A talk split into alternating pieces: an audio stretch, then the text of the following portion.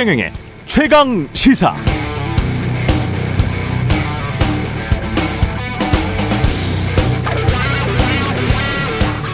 네, 일본 도쿄전력이 오염수 2차 방류 준비 작업을 시작해서 빠르면 내일부터 2차 방류를 개시한다고 합니다. KBS는 어, 가계 이자 지출액이 최근 2년 사이 50% 넘게 증가하면서 소득 대비 이자 부담이 역대 최대를 기록했다 라고 보도했습니다. 소득 대비 이자가 많아지면 소비할 여력이 그만큼 줄어들죠. 그럼 소비가 줄어들고 소비가 줄어들면 기업 매출은 둔화됩니다. 한국경제신문도 추석 연휴 기간 비슷한 내용의 기획 기사를 실었는데요. 손님이 실종됐어요. 자영업자들 곡소리 나는 까닭이란 기사에서 명절 대목이 실종됐다. 실질 소비 지출이 감소했다. 업종을 가리지 않고 자영업 불황이 심각하다는 소식을 전하고 있습니다. 매일경제신문도 최근에 부동산 경매 시장에 매물이 쏟아진다는 뉴스를 전하면서 그 이유를 짚었는데요. 경매로 넘어가는 아파트가 점점 늘고 있는 이유가 대출 이자 부담을 견디지 못하는 집주인들이 많아지고 있기 때문이라고 했습니다. 여하튼 지금은 연휴 다 쉬고 그래도 월급 다 받고 있는 그러나 대출이 한 푼도 없는 분들이 승자인 것 같습니다.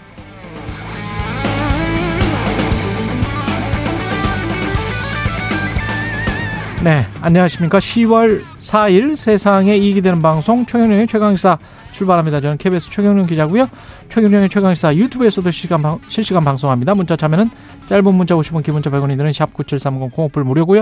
KBS 일라디오 채널 정치, 경제, 사회, 문화 등 다양한 명품 콘텐츠가 있습니다. 구독과 좋아요, 댓글 많이 부탁드립니다. 오늘 최강시사 예, 이상민 나라살림연구소 수석연구위원과 함께 내년 예산안 등 나라살림에 대해서 자세히 분석해 보고요. 박찬대 더불어민주당 최고위원 추석 민심 확인해 보겠습니다.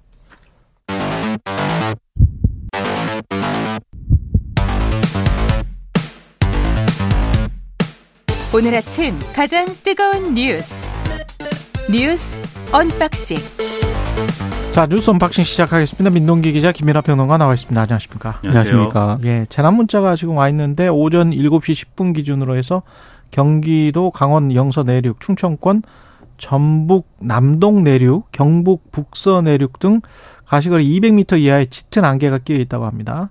그 밖에 내륙에서도 가시거리 1km 미만의 안개가 낀 곳이 있다고 하니까요. 차량 운행, 감속 운행 하실 수밖에 없겠네요. 감속 운행 해 주시기 바라고요.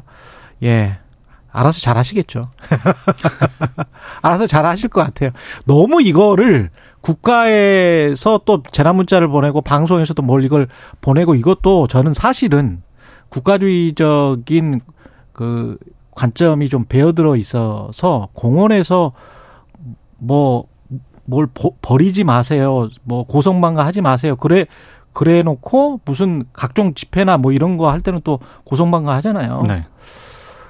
그 서로 이체도 안 맞는 것 같고 자유롭게 그냥 그 용인해 줄 부분들은 용인하고 개인의 자유와 책임이 좀 강조되는 그런 사회였으면 좋겠습니다. 그것도 그런데 네. 사실 근데 또 일반적인 방송사에서 이제 다 그렇게 하는 것은 뭐 네. 그런 의문을 가질 수 있죠. 또 이제 우리는 KBS니까 국가 재난 주간 그렇죠. 방송이니까 그렇죠. 공영방송 그런 차원에서 네. 말씀을 드렸습니다. 그렇습니다. 예, 예. 여당이 그 김행 청문회를 불참하겠다는 거예요?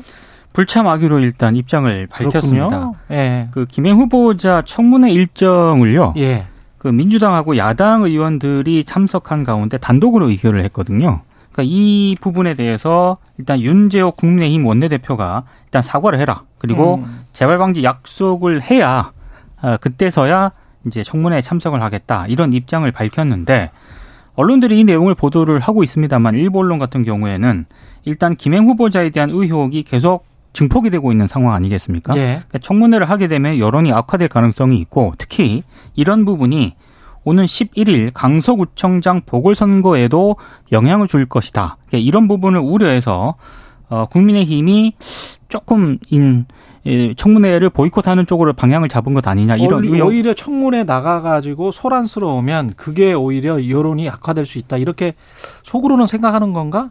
근데 그러니까 겉으로는 이제 다른 이야기를 하고 있잖아요. 겉으로는 그죠? 민주당이 사과를 해야 된다. 뭘 사과해야 된다는 거예요? 그러니까 청문회 일정을 단독으로 의결한 그런 부분에 대해서 사과를 해야 된다라는 아. 거를 일단 조건으로 내걸었는데요. 예. 일부 언론들은 그거보다는 음. 뭐 강서구청장 보궐선거에 악영향을 미치지 않, 이, 지지 않을까 예. 이분 이런 부분을 의혹을 제기하고 있고요. 청문회 해봤자 실이 어, 더 크다. 그렇죠. 예. 그리고 어제 일부 기자들이 또 이런 질문을 하더라고요. 윤재옥 원내대표에게 혹시 대통령실하고 협의가 있었느냐 네. 이렇게 질문을 하니까 윤지혁 원내대표가 이렇게 답을 했습니다.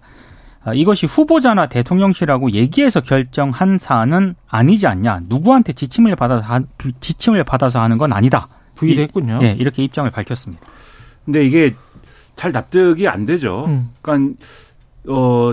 이 청문회라는 거는 이 근데 이런 적 있었어요? 집권 여당이 청문회 우리는 어떤 절차적인 문제 때문에 단독으로 당신들이 하자고 했으니 당신들끼리 하든지 하지만 후보자는 참여를 못 하겠다. 참석 못 한다. 낯선 풍경인 건 분명한 것 같습니다. 네. 이제 후보자가 참석을 못 한다까지는 여당이 얘기는 안 했는데 음. 그건 이제 언론에 이제 해석이 있는 건데 예. 그러니까 어떤 얘기를 하든 간에 예. 청문회라는 거는 정권이 장관 이 사람을 우리가 장관을 시켜야 되겠으니 검증을 좀 해봅시다.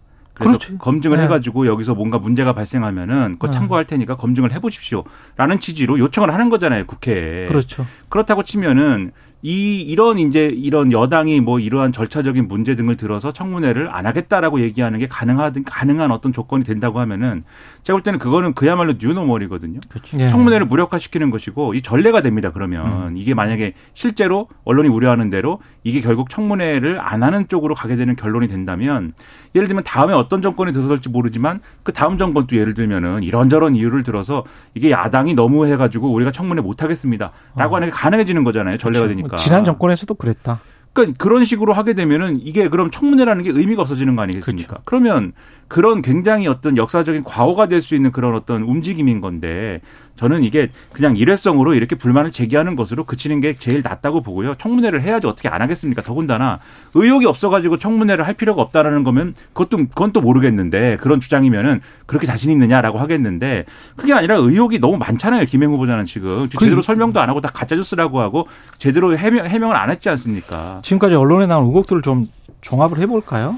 아, 근데 이게 종합 지금까지 종합. 언론에 나온 의혹들은요. 네. 그냥 뭐 한마디로 위키트리 주식을 백지 신탁하는 과정에서 주식을 파킹했다는 의혹. 예. 요게 하나 있고. 그게 파킹했다는 게 단 사람 다른 사람한테 신우이 등에게 팔아 신우이 등에게 팔았는데 다시. 그걸 아마 저가에 저 그냥 그때 맡겼다가 회사, 그때 회사가 네. 굉장히 적자였고 네. 어려워서 네. 이제 신우이가 그걸 감안해서 이제 사줬다. 네. 요렇게 이제 해명을 한 거죠. 하지만 음. 맡겼다가 다시 찾은 것 다시 아니냐. 이제 후보자가 다시 이제 찾았거든요. 음. 그래서 이제 요 과정이 좀 불분명하다. 해명을 좀 정확하게 해야 된다라는 의혹이 있고. 얼마에 팔아서 얼마에 샀느냐. 그렇죠. 또 하나는 위키트리 경영 관여를 했다. 음. 본인은 분명히 이제 관여하지 않겠다라고 이제 예. 했는데 그다음에 이제 뭐 일감 특혜 의혹 이런 이런 것들이 제기가 됐고요. 예. 오늘도 새롭게 의혹이 뭐 굉장히 여러 가지가 제기가 됐는데 예. 이걸 다 설명을 해드리면 시간 다 가거든요. 하나만 제가 설명을 해드리면 예. 그 위키트리가 이제 김행 후보자가 창업한 매체잖아요. 그렇죠. 공동 창업. 근데 이 위키트리가 출산 전후 휴가라든가 육아 휴직과 같은 사항을 취업 규칙에 명기를 안 했다라고 합니다. 아. 그래서 고용노동부의 시정 지시를 받았던 것으로 확인이 됐는데 근데 여성가족부 장관 후보자가 문제는 그겁니다. 네. 여성가족부 장관 후보자가 되려는 거 아니겠습니까? 근데 본인이 직접 창업한 매체에서 이런 부분에 대해서 좀 미미한 거를 고용노동부의 시정 지시를 받아서 물론 음. 이제 시정 지시를 받고 나서 예. 아, 개정을 했다라고 합니다만 이거는 조금 문제가 있다라는 그런 지적이 좀 나오고 있는 상황입니다. 예. 저도 하나를 더 말씀드리면 예. 오늘 동아일보가 보도를 했는데 아까 주식 parking 의혹을 얘기하셨잖아요. 주식 parking. 예. 그때 이제 적자여 가지고 맡겨놓은 거다 이렇게 그렇죠. 뭐 얘기를 한 것에 대해서 어. 실제로 그 해에 이제 김 후보자가 지분을 매각 매각을 한 것인지 뭐 맡겨놓은 것인지 어쨌든 그 해에 이제 위키트리 소셜 뉴스는 이제 흑자였다고 하는 것이고 그리고 계속해서 이 맡겨놓은 이후에도 회사는 계속 성장했다는 거예요. 음. 분위기가 좋았다는 겁니다. 그렇죠. 그랬는데 김행 후보자가 이제 공직을 마치고 다시 이것을 다시 그러면 맡겨놨던 주식을 다시 사는 거잖아요. 예. 형식상. 그때가 되니까 갑자기 이제 주식 가치가 전년 대비 한 30%에서 55%까지 급락을 했다. 음. 근데 이건 비상장 주식이지 않습니까? 그렇죠. 비상장 주식이기 때문에 가치를 평가할 때는 예를 들면 자산. 뭐 자산이라든가 그다음에 영업이. 순이익, 순이익이란 예. 이런 걸 따지는데 예. 이런 건 사실 또 이런 회사의 경우에는 아까 의혹을 말씀드리면 음. 이런 회사의 경우는 인위적으로 조정할 수도 있고 막 그렇죠. 이런 거잖아요. 회계의 어떤 구조에 따라서. 예. 그래서 그런 의심을 가질 수도 있는 거여서 내년에 확실히 들어올 수 있는 것들을 뭐 안 들어오게 한다거나. 그렇죠. 뭐 그런 어. 뭐 기법이 있을 수도 있는 예. 거여서 김영 후보자에게 답을 달라라고 연락을 했는데 이 동아일보가 답을 연락을 여러 차례 했는데 닿지 않았다 이렇게 기사에 쓰고 있어요. 그 제가 이게 황당한 것은 김행 후보자 이 최근에 계속 자신에 대한 어떤 임명을 임명에 대한 이제 부정적인 여론이 계속 여론조사를 통해서 확인되는 음. 거에 대해서 가짜 뉴스가 너무 많아서 그 영향을 받은 거다라고 설명을 해왔거든요. 예. 근데 언론이 물어볼 때는 답을 안 하면서 그걸 다 가짜 뉴스라고 하면은 그게 어떻게 되겠습니까? 근데 언론 동아일보 취재에도 응하지 않았는데 음. 국회가 일단 뭐 소셜 뉴스의 재무제표라든가 그렇죠. 주식 거래 명세 이거 좀 요구를 했거든요. 근데 기업의 영업 활동과 개인 사생활 보호를 위해서 제출이 어렵다면서 거부를 했다라고 합니다. 음. 그러니까 이런 태도 자체가 좀 문제가 있는 거죠. 그리고 말 자체에 지금 좀 어불성설 서로 간에 모순이 되는 게 폐업 위기고 껍데기에다가 빚만 남은 회사라고 위키트리가 그런 회사였다라고 이야기를 했는데 파킹을 할 때. 네. 근데 본인은 지금 급여도 받아가고 그러지 않았었어요? 그렇습니다. 어디 연수 가면서? 그러니까 네. 연수를 갔다는 그 3년 동안 예. 최소 1억 6천만 원의 급여를 받은 것으로 또 확인이 됐습니다. 본인은 이거는 이제 어떤 거냐면은요. 국민연금공단에서 신현영 민주당 의원이 연금 자격 득실 내역을 이제 확인을 해봤거든요. 예. 그러니까 이제 김행 후보자의 기준소득 월액을 이렇게 보니까 소셜뉴스 부회장을 다시 맡기 시작한 2016년 4월부터 2017년 한 12월까지 9,165만 원을 이렇게 받은 것으로 되어 있습니다. 그렇군요. 근데 여기에 네. 연봉을 또 2018년 소셜뉴스로부터 받은 거거든요. 음. 이걸 합쳐보니까 연수한 기간 동안만 최소한 1억 6천만 원 정도를 받았다. 이건 이제 앞뒤가 맞지 않느냐. 맞지 음. 않는 것 아니냐 이런 비판이 나오고 있는 겁니다. 근데 이제 김행 후보자가 최근까지 방송 등을 통해서 노출이 많이 됐잖아요. 근데 제가 이제 국민의힘의 입장에서 생각을 해보면 이런 여러 의혹에 대해서 청문회 자리에서 김행 후보자가 합리적인 수준으로 잘 설명을 해서 국민을 납득시킬 수 있을 것이냐 아니면 방송에서 좀 보던 스타일대로 좀 강경한 어떤 그러한 어조로 어 굉장히 이제 이것은 가짜 뉴스 때문이다라는 주장을 반복할 것이냐를 판단해 보면은 이게 전자보다는 후자의 가능성이 높다라는 판단이 있을 수도 있는 거거든요. 그러면 이 우리의 의심은 이제 언론의 의심은 그러니까 사실 청문회를 하기 싫은 거 아니야? 얘기가 이렇게 되는 거예요. 음. 하지만 청문회를 하기 싫다고 안 할 수는 없는 것이기 때문에 이분을 후보자로 지명한 책임은 정부 여당이 져야 되는 상황이다. 이 점을 분명히 말씀을 드리겠습니다. 예. 그렇지만 또 국회에서 어떤 일이 발생을 하더라도 대통령이 그냥 강행을 하면은 이제까지는 계속 그래 왔었고. 그렇습니다. 그렇죠. 예. 근데 그렇게 대통령이 강행을 하거나 뭘 하면 역풍이 분다 뭐 이런 기사는 없어요. 역풍이 뭐 불수 있겠지만 예. 불어야 또 분다고 하겠죠. 예. 네. 예. 뭐 드라마틱하게 exit 한다고 쓰든지 뭐 하겠죠. 예. 유인촌 후보자 청문회 또 있을 것 같은데 5일에. 네. 예. 유인촌 후보 문체부 장관 후보자 청문회는 이제 예정대로 진행이 될 예정인데요. 예. 그러니까 인사청문 위원들이 이제 서면 질의를 보내지 않습니까? 그 답변이 이제 어제 공개가 됐습니다. 네, 이명박 정부 이명박 정부 때 문체부 장관으로 있지 않았 있지 않았습니까? 예. 근데 장관으로 있으면서 이른바 그 막말 논란에 휩싸였는데 본인은 약간 이걸 좀 부인하는 듯한 좀 답변서를 보내와서 논란이 되고 음. 있습니다. 특히 MB 정부 이명박 정부 문체부 장관 시절인 2008년 10월 24일 그때 국정감사가 열렸는데 사진 기자들을 향해서 어, 사진 찍지 말라고 하면서 이른바 그 욕설이 담긴 발언을 해서 이게 논란에 휩싸이지 않았습니까? 예. 근데 이거는 방송 영상에 일단 포착이 그렇죠, 됐기 그렇죠. 때문에 예. 어, 확실하게 이제 이른바 자료가 있는 그런 상황이고요. 또 2009년 6월에는 문체부 청사 앞에서 학부모가 1인 시위를 하고 있었거든요. 근데 그 음. 그 학부모에게 세뇌가 되신 거지라고 발언한 그런 모습의 영상도 있습니다. 이 영상은 한국예술종합학교 학생 비상대책위원회가 촬영한 영상인데요.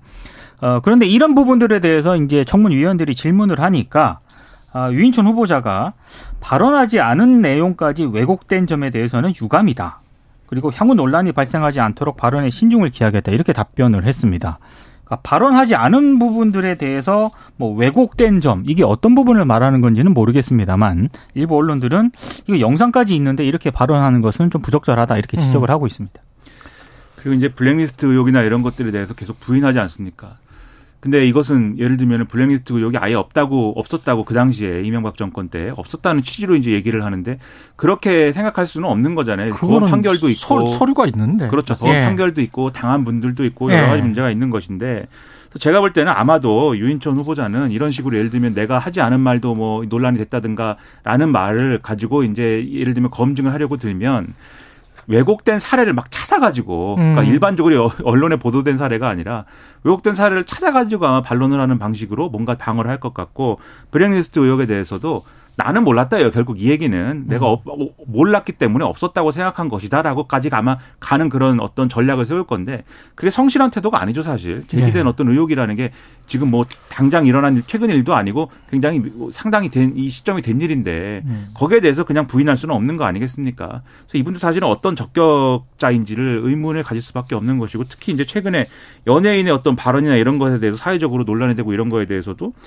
어, 이 누구나 자유롭게 견해를 표현할 수 있지만 사회적 영향력이 있으면 그에 따른 책임도 따르기 때문에 공개적 표현에 신중해야 한다고 생각한다라고 얘기를 했는데 음. 신중해야 될 책임이 그러니까 개인에게 있는 겁니까 아니면 국가 사회가 그것을 강제해야 되는 겁니까? 음. 그러니까 이런 부분에 대해서 본인이 예술인 출신인데 그냥 이렇게 얘기하고 넘어갈 수 있는 것이냐에 대해서도 상당한 의문이어서 적격자인지에 대해서 계속 의문이 남습니다. 국가가 강제할 수는 없죠. 아, 그렇죠. 네, 큰일 나죠. 여당 대표가 이제 개념이 없는 연예인이다라고 하고 예. 이렇게 압력을 정치적 압력을 가하게 되니까 예. 그것에 대해서 사실 입장이 있어야 되는 거거든요. 그렇죠. 근데 그 얘기는 안 하고 연예인이 연예인 또는 뭐 어떤 예술인 또 아티스트가 어 이런 좀 어, 공적인 영향력이 있기 때문에 사회적 영향력이 있기 때문에 조심해야 된다라고 답을 하면 음. 그게 어떤 정치적 영향력 정치적 영향을 끼치는 거에 대한 어떤 발언이겠습니까? 아니면 개인이 조심하지 않으면은 혼날 수도 있다는 얘기겠습니까? 그러니까 이상한 그렇죠. 얘기라는 거죠. 그러니까 특히 우리나라처럼 권위주의 독재 역사가 바로 좀 전에 있었던 나라잖아요.